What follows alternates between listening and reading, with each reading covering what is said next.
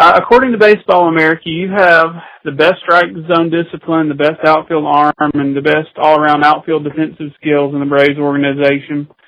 Uh, what things do you work on to excel in those particular areas?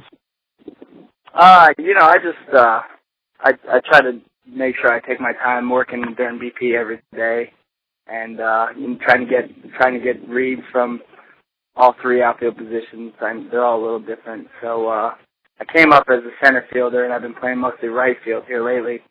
So uh, I just try to make sure I, I get as many reps in each different position as I can so I can get, you know, the natural jump during the game. Right. Uh, what kind of things specifically, like in, in batting practice, do you work on to try to uh, improve your strike zone discipline? Uh, well, I, you know, I just try to just try to look for a good pitch to hit. You know, I. Uh, I, I know kind of what, what balls I hit well, and I try not to stray from, from from that. So during B P, I'm I'm looking for a certain zone depending on each round, and uh, I usually try to work the ball away the first round, and then go up the middle of the next round. Third round, I'm kind of looking to get the head out a little bit more, and then the fourth round is is just trying to see it, see where it's pitched and kind of drive it drive it to the, the proper area. Excellent.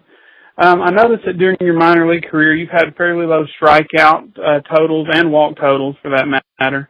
Uh, do you consider yourself more of a, a contact hitter or more of a middle of the order power hitter? Uh, I'm definitely, I'm definitely a contact hitter.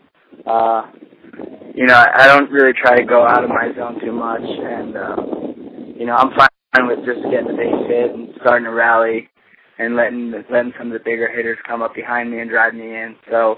That's kind of, I take pride in, uh, in in being on base as much as possible, and just kind of get, taking what the what the pitcher gives me.